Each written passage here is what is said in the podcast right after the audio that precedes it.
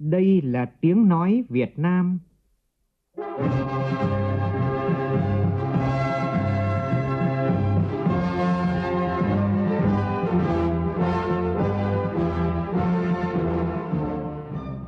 là tiếng nói Việt Nam, phát thanh từ Hà Nội, thủ đô nước Cộng hòa xã hội chủ nghĩa Việt Nam.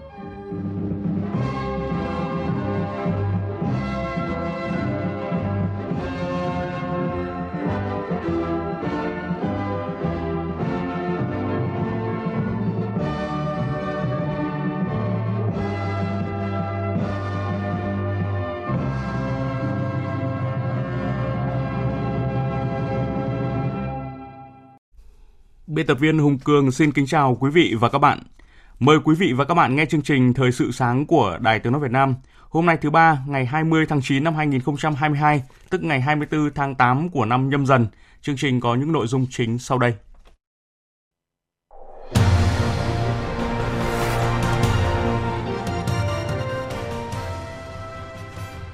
45 năm gia nhập Tổ chức Đa phương Liên Hợp Quốc, Việt Nam khẳng định là đối tác tin cậy vì hòa bình, hợp tác và phát triển. Tiếp tục họp chuyên đề pháp luật tháng 9, Ủy ban Thường vụ Quốc hội cho ý kiến dự án luật hợp tác xã sửa đổi. Dứt khoát không để tiếp diễn kéo dài tình trạng thiếu thuốc, trang thiết bị y tế. Trong phần tin thế giới, Kyrgyzstan và Tajikistan đã ký biên bản về ổn định tình hình biên giới và thiết lập hòa bình giữa hai nước – trong chương trình còn có bình luận nhan đề giảm chi phí cho doanh nghiệp phải từ cắt giảm thủ tục, coi trọng thực thi chính sách.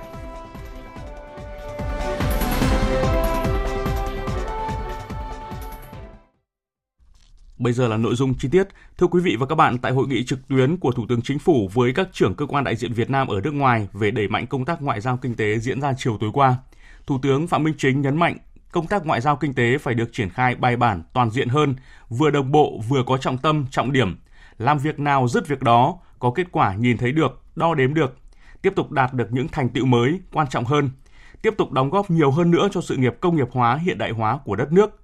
Tất cả vì sự phồn vinh, thịnh vượng của đất nước, vì cuộc sống hạnh phúc ấm no của nhân dân. Và đặc biệt Thủ tướng yêu cầu. Tôi mong muốn và tin tưởng với sự chung sức đồng lòng của ngành ngoại giao, các cơ quan đại diện ở nước ngoài, các ban bộ ngành ở trung ương, địa phương, doanh nghiệp, hiệp hội doanh nghiệp để thực hiện hiệu quả cái phương châm ngoại giao là tình cảm, chân thành, tin cậy, bình đẳng, tôn trọng, hiệu quả và cùng phát triển.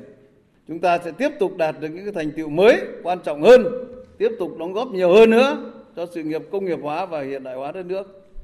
Xây dựng nền kinh tế độc lập, tự chủ nhưng mà tích cực chủ động hội nhập quốc tế sâu rộng và thực chất hiệu quả. Chúng ta cùng nhau đồng lòng, chung sức lại để tất cả vì cái sự phồn vinh thịnh vượng của đất nước, vì cái sự phát triển của dân tộc, vì cuộc sống và hạnh phúc ấm no của nhân dân. Thưa quý vị, không phải đến nay Việt Nam mới chú trọng công tác đối ngoại. Vào tháng 1 năm 1946, Chủ tịch Hồ Chí Minh đã nhân danh chính phủ nước Việt Nam Dân Chủ Cộng Hòa gửi thư đến Chủ tịch Đại hội đồng Liên Hợp Quốc bày tỏ nguyện vọng Việt Nam gia nhập Liên Hợp Quốc. Trải qua thăng trầm lịch sử, đến ngày 20 tháng 9 năm 1977, Việt Nam chính thức trở thành thành viên thứ 149 của Liên Hợp Quốc. Và kể từ đó, Việt Nam luôn là một đối tác tin cậy, là thành viên tích cực và có nhiều đóng góp quan trọng vào thực hiện các sứ mệnh của Liên Hợp Quốc. Theo báo cáo của Liên Hợp Quốc, Việt Nam là một trong số ít các nước hoàn thành sớm các mục tiêu thiên niên kỷ, bao gồm xóa tình trạng nghèo cùng cực, phổ cập giáo dục tiểu học, tăng cường bình đẳng giới và vị thế cho phụ nữ cũng như các tiêu chuẩn về chăm sóc y tế cộng đồng. Việt Nam cũng đã tiệm cận các mục tiêu còn lại. Trong kế hoạch hành động quốc gia thực hiện chương trình nghị sự 2030, Việt Nam đã đưa lộ trình thực hiện 17 mục tiêu phát triển bền vững và 115 mục tiêu cụ thể phù hợp với điều kiện phát triển của đất nước.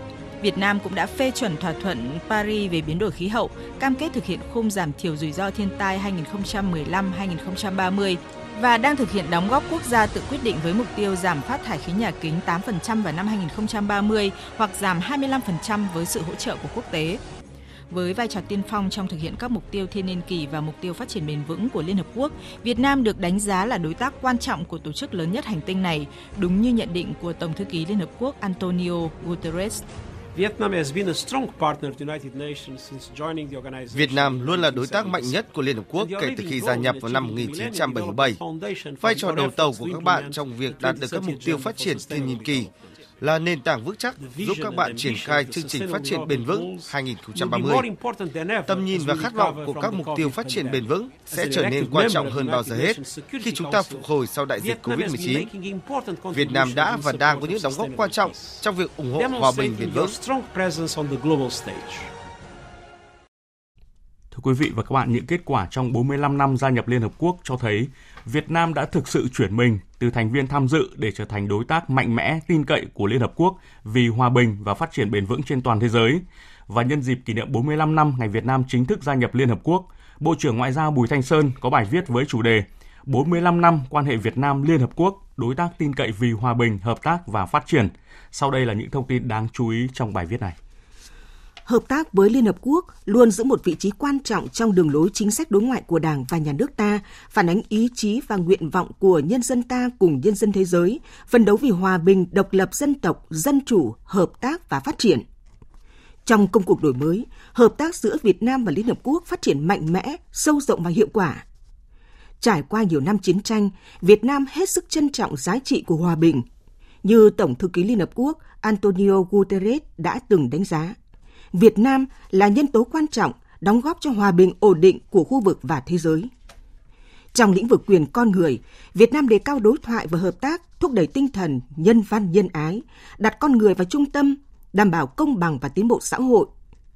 Sau nhiệm kỳ thành viên Hội đồng Nhân quyền Liên Hợp Quốc 2014 đến 2016, Việt Nam đang ứng cử nhiệm kỳ 2023 đến 2025 để tiếp tục đóng góp vào thúc đẩy quyền con người trên thế giới. Với thành tựu của công cuộc đổi mới và những đóng góp tích cực vào nỗ lực chung của cộng đồng quốc tế, Việt Nam đã được tín nhiệm bầu vào nhiều tổ chức quan trọng của Liên Hợp Quốc như Hội đồng Bảo an, Hội đồng Kinh tế Xã hội, Hội đồng Nhân quyền, Ủy ban Luật pháp Quốc tế, Hội đồng chấp hành chương trình phát triển Liên Hợp Quốc và Quỹ Dân số Liên Hợp Quốc, Hội đồng chấp hành Tổ chức Giáo dục Khoa học và Văn hóa Liên Hợp Quốc. Với tinh thần trách nhiệm cao, đóng góp thực chất vào công việc chung của Liên Hợp Quốc, Việt Nam đã thực sự thể hiện rõ tâm thế, bản sắc và bản lĩnh ngoại giao Việt Nam thời đại Hồ Chí Minh, lan tỏa mạnh mẽ thông điệp về một quốc gia độc lập, tự chủ, đổi mới, yêu chuộng hòa bình, tôn trọng luật pháp quốc tế, tin cậy chân thành và có trách nhiệm với cộng đồng quốc tế. Thưa quý vị, trong chương trình theo dòng thời sự vào lúc 7 giờ sáng nay, chúng tôi sẽ tiếp tục bàn luận về nội dung này trong một câu chuyện thời sự với chủ đề 45 năm Việt Nam gia nhập Liên Hợp Quốc, hành trình từ tham gia đến định hình. Mời quý vị và các bạn quan tâm theo dõi. Thời sự VOV, nhanh, tin cậy, hấp dẫn. Mời quý vị nghe tiếp chương trình Thời sự sáng. Tiếp tục phiên họp chuyên đề pháp luật tháng 9, sáng nay Ủy ban Thường vụ Quốc hội cho ý kiến về dự án luật hợp tác xã sửa đổi. Phóng viên Lại Hoa thông tin. Dự án luật hợp tác xã sửa đổi gồm 12 chương, 117 điều. Dự án luật mở rộng đối tượng tham gia gồm cá nhân từ 15 tuổi trở lên, tổ hợp tác, tổ chức không có tư cách pháp nhân, thành viên liên kết có góp vốn, thành viên liên kết không góp vốn, đồng thời bổ sung nghĩa vụ của tổ chức kinh tế hợp tác có tư cách pháp nhân phải kết nạp thành viên khi đủ điều kiện. Dự án luật cũng hoàn thiện các quy định về loại hình tổ chức kinh tế hợp tác, tổ chức đại diện, trong đó tổ hợp tác được quy định rõ sẽ không có tư cách pháp nhân đăng ký tại cơ quan đăng ký kinh doanh cấp huyện, liên đoàn hợp tác xã là tổ chức kinh tế có quy mô cấp vùng, cấp quốc gia trong các lĩnh vực ngành nghề, chuỗi hoạt động chuyên môn hóa cao. Để mở rộng thị trường, nâng cao khả năng huy động vốn, tạo động lực cho hợp tác xã phát triển, dự án luật quy định theo hướng cá nhân tổ chức có thể góp vốn bằng quyền sở hữu hoặc quyền hưởng sử dụng đối với tài sản góp vốn là quyền sử dụng đất, phương tiện vận tải hay các tài sản bằng hiện vật khác cho tổ chức kinh tế hợp tác theo quy định của điều lệ, quy định của pháp luật và quy định về giá phần vốn góp. Văn phòng Chính phủ vừa ban hành thông báo 288 truyền đạt ý kiến kết luận của Ban chỉ đạo quốc gia phòng chống dịch COVID-19 tại phiên họp thứ 17 của Ban chỉ đạo quốc gia trực tuyến với các địa phương. Trong thông báo nêu rõ, Ban chỉ đạo quốc gia yêu cầu các tỉnh thành phố có tỷ lệ tiêm chủng thấp, nghiêm túc giả soát, xem xét trách nhiệm các cấp, làm rõ nguyên nhân chưa hoàn thành việc tiêm vaccine để khẩn trương có biện pháp khắc phục.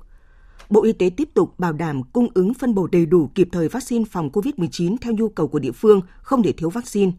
Các bộ Y tế, Kế hoạch và Đầu tư, Tài chính và Ủy ban nhân dân các tỉnh thành phố trực thuộc trung ương dứt khoát không để tiếp diễn kéo dài tình trạng thiếu thuốc, vật tư, trang thiết bị y tế do vướng mắc về thủ tục quy định và do thiếu trách nhiệm không để dịch bệnh bùng phát trở lại, không để dịch chồng dịch, tiếp tục phối hợp vận động hỗ trợ giúp đỡ người bị ảnh hưởng bởi dịch bệnh.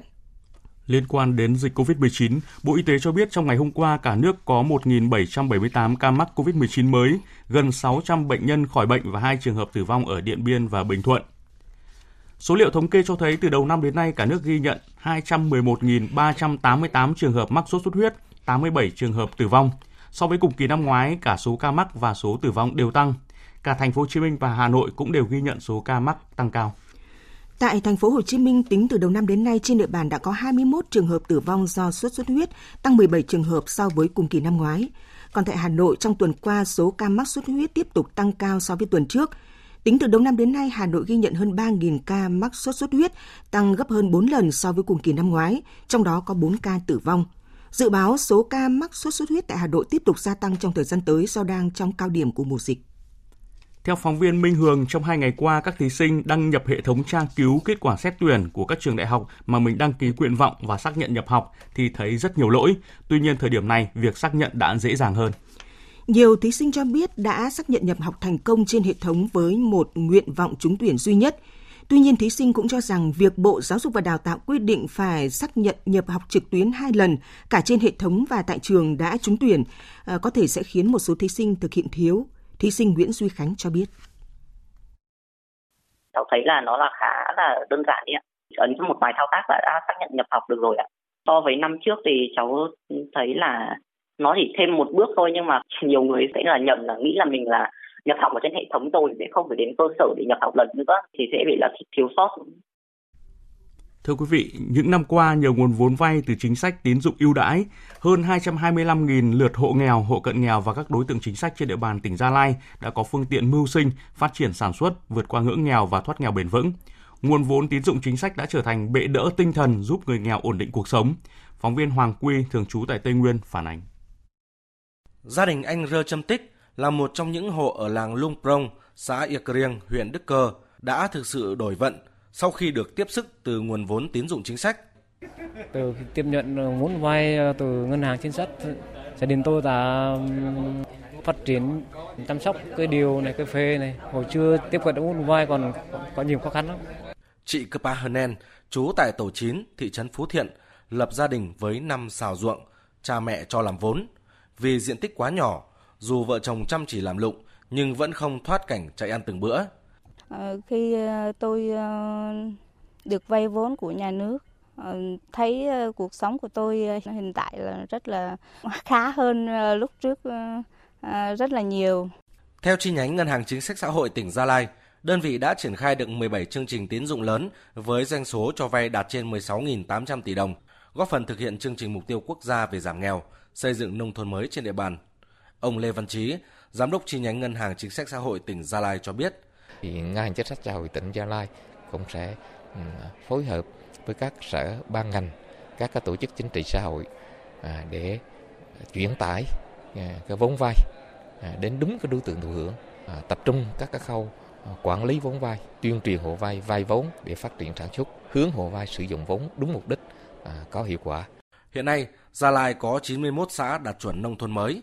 Tuy nhiên, trên 46% dân số là người đồng bào dân tộc thiểu số, đời sống kinh tế vẫn còn nhiều khó khăn. Với thực tế ấy, nguồn vốn tín dụng chính sách vẫn đang là bệ đỡ hiệu quả, giúp cho các thôn làng có thêm nguồn lực cho sản xuất.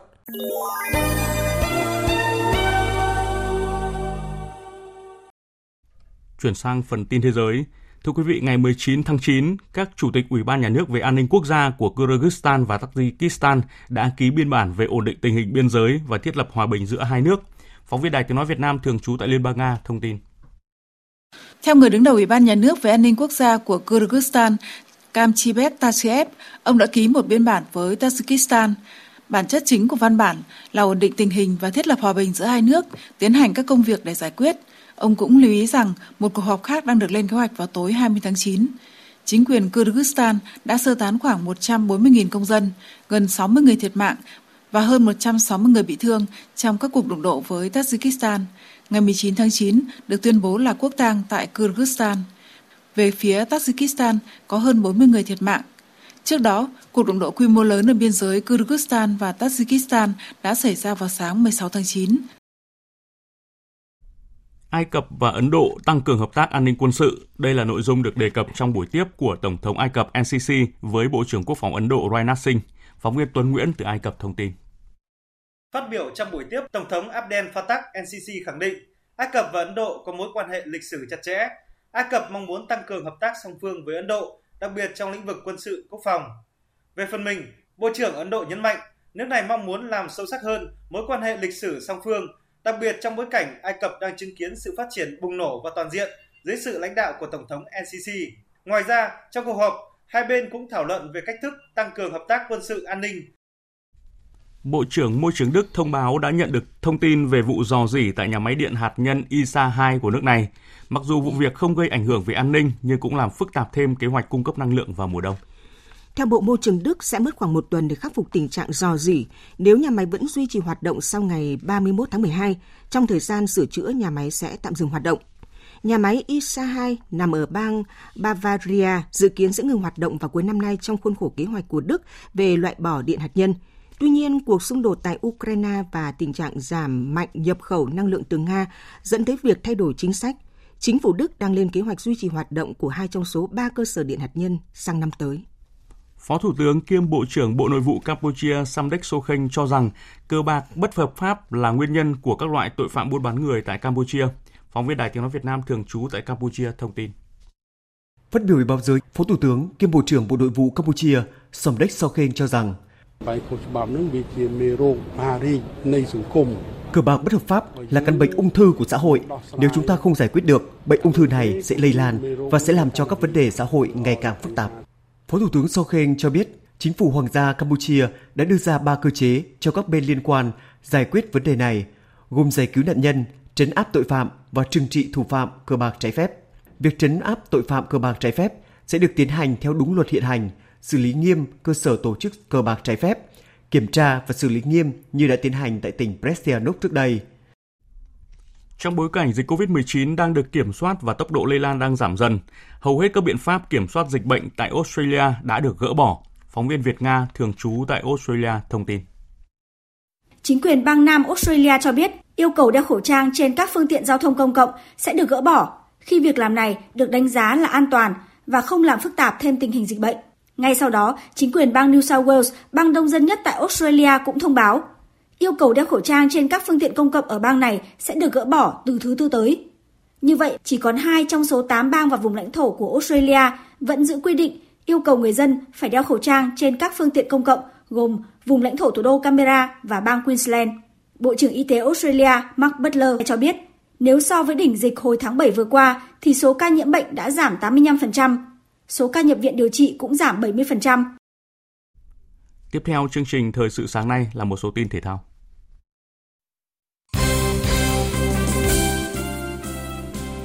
Thưa quý vị và các bạn, vào lúc 20 giờ 30 phút tối qua, tiền vệ Nguyễn Quang Hải đã từ Pháp về đến thành phố Hồ Chí Minh để hội quân cùng đội tuyển Việt Nam tham gia giải đấu giao hữu quốc tế Cúp Hưng Thịnh 2022. Đây là giải đấu nằm trong kế hoạch chuẩn bị của đội tuyển Việt Nam hướng tới giải vô địch Đông Nam Á 2022. Dù thua ở lượt trận cuối, những U20 Việt Nam đã chính thức có mặt tại vòng chung kết U20 châu Á trên đất Uzbekistan từ ngày 1 đến ngày 18 tháng 3 năm 2023 với tư cách là một trong năm đội nhì bảng có thành tích tốt nhất ở vòng loại. Thông tin về việc phát sóng giải đấu này, FPT Play cho biết là đơn vị sở hữu độc quyền bản quyền phát sóng vòng chung kết U20 châu Á 2023 tại Việt Nam. Ngày hôm qua, chiến thắng không hề dễ dàng trước thành phố Hồ Chí Minh 2 với tỷ số 1-0 đã giúp Than khoáng sản Việt Nam có vị trí thứ ba trên bảng xếp hạng giải bóng đá nữ vô địch quốc gia Cúp Thái Sơn Bắc 2022. Và ngày hôm nay, giải sẽ tiếp tục diễn ra hai trận đấu cuối cùng của vòng 6.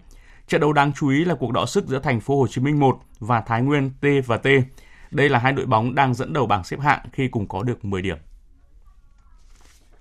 Quý vị và các bạn đang nghe chương trình Thời sự sáng của Đài Tiếng nói Việt Nam. Thưa quý vị, Thủ tướng Chính phủ Phạm Minh Chính vừa ký chỉ thị 15 về các nhiệm vụ, giải pháp trọng tâm giữ vững ổn định kinh tế vĩ mô, kiểm soát lạm phát, thúc đẩy tăng trưởng và đảm bảo các cân đối lớn của nền kinh tế trong tình hình mới. Trong đó nhấn mạnh tiếp tục cắt giảm đơn giản hóa quy định kinh doanh, đẩy mạnh cải cách thể chế, cải thiện môi trường đầu tư, tạo điều kiện thuận lợi nhất cho doanh nghiệp. Cắt giảm điều kiện kinh doanh, đẩy mạnh cải cách thể chế cũng là điểm được nêu ra tại Diễn đàn Kinh tế Xã hội Việt Nam 2022 dưới sự chủ trì của Chủ tịch Quốc hội Vương Đình Huệ tổ chức cuối tuần qua.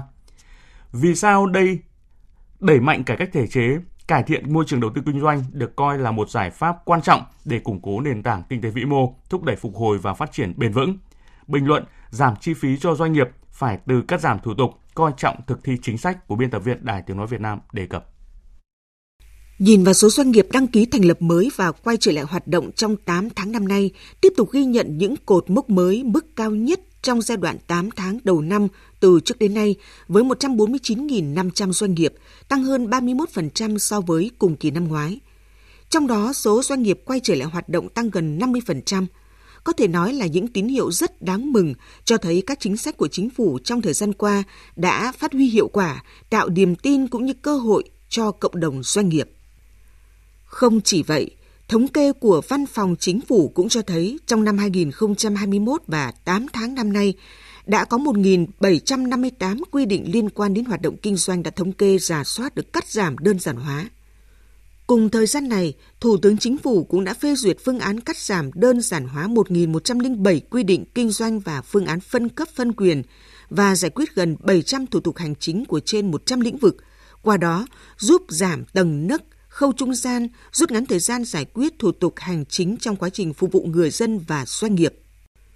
Một điểm sáng nổi bật được Liên đoàn Thương mại và Công nghiệp Việt Nam VCCI công bố cho thấy chỉ số chi phí phi chính thức của các doanh nghiệp đã giảm xuống còn 41%.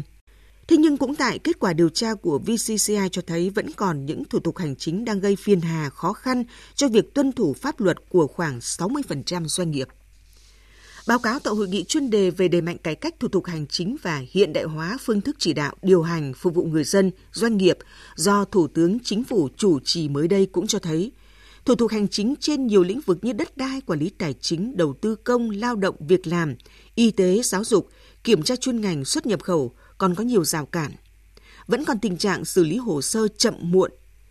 Việc thực hiện gửi, nhận văn bản và xử lý hồ sơ công việc trên môi trường điện tử còn chưa nghiêm – Việc cung cấp thông tin dữ liệu phục vụ chỉ đạo điều hành tại một số bộ ngành địa phương còn thực hiện chưa tốt, vân vân.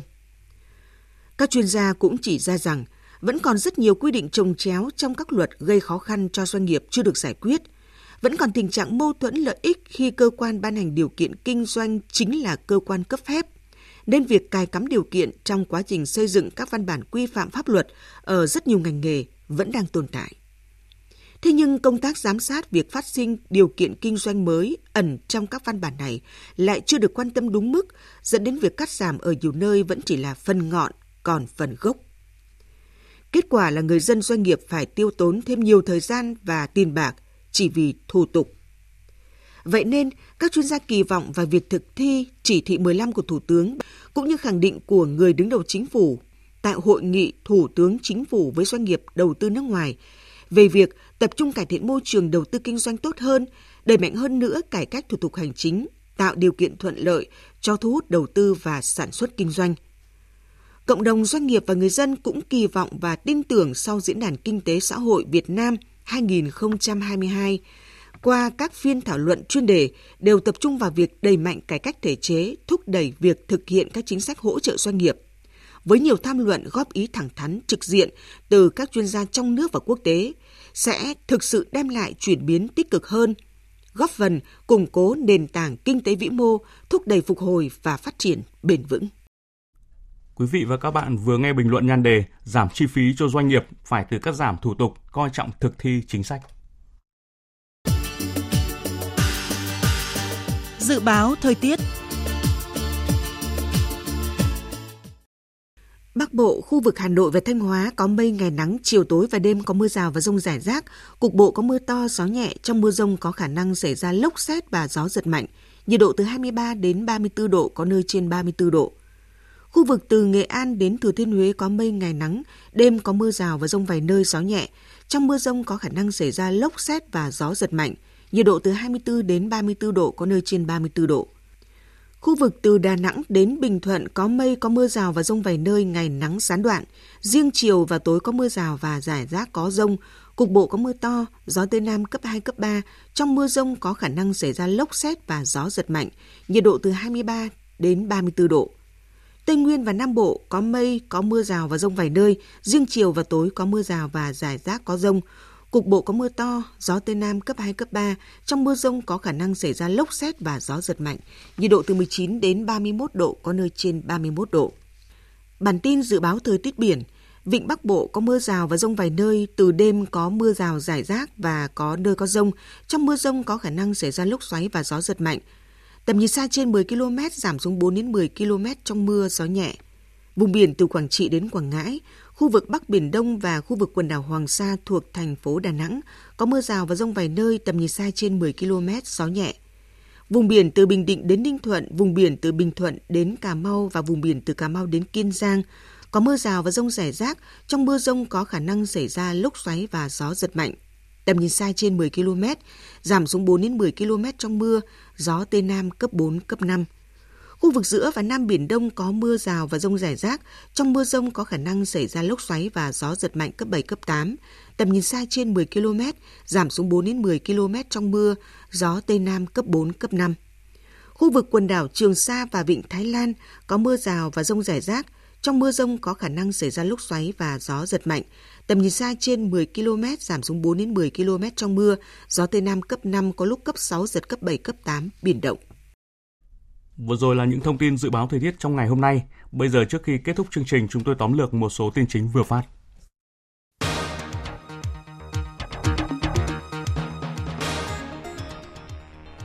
...45 năm trước, ngày 20 tháng 9 năm 1977, Việt Nam đã chính thức gia nhập Liên Hợp Quốc, tổ chức đa phương lớn nhất thế giới. Việc gia nhập là bước đi đúng đắn của Việt Nam trong quá trình xây dựng, phát triển và hội nhập với thế giới. Với vai trò tiên phong trong thực hiện các mục tiêu thiên niên kỷ và mục tiêu phát triển bền vững của Liên Hợp Quốc, Việt Nam được đánh giá là đối tác quan trọng của tổ chức lớn nhất hành tinh này. Tiếp tục họp chuyên đề pháp luật tháng 9, sáng nay Ủy ban Thường vụ Quốc hội cho ý kiến dự án luật hợp tác xã sửa đổi. Dự án luật mở rộng đối tượng tham gia gồm cá nhân từ 15 tuổi trở lên, tổ hợp tác, tổ chức không có tư cách pháp nhân, thành viên liên kết có góp vốn, thành viên liên kết không góp vốn, đồng thời bổ sung nghĩa vụ của tổ chức kinh tế hợp tác có tư cách pháp nhân phải kết nạp thành viên khi đủ điều kiện. Chính phủ Campuchia đã đưa ra 3 cơ chế cho các bên liên quan nhằm giải quyết vấn đề buôn bán người, gồm có giải cứu nạn nhân, chấn áp tội phạm và trừng trị thủ phạm đã được chỉ rõ là nạn cờ bạc trái phép.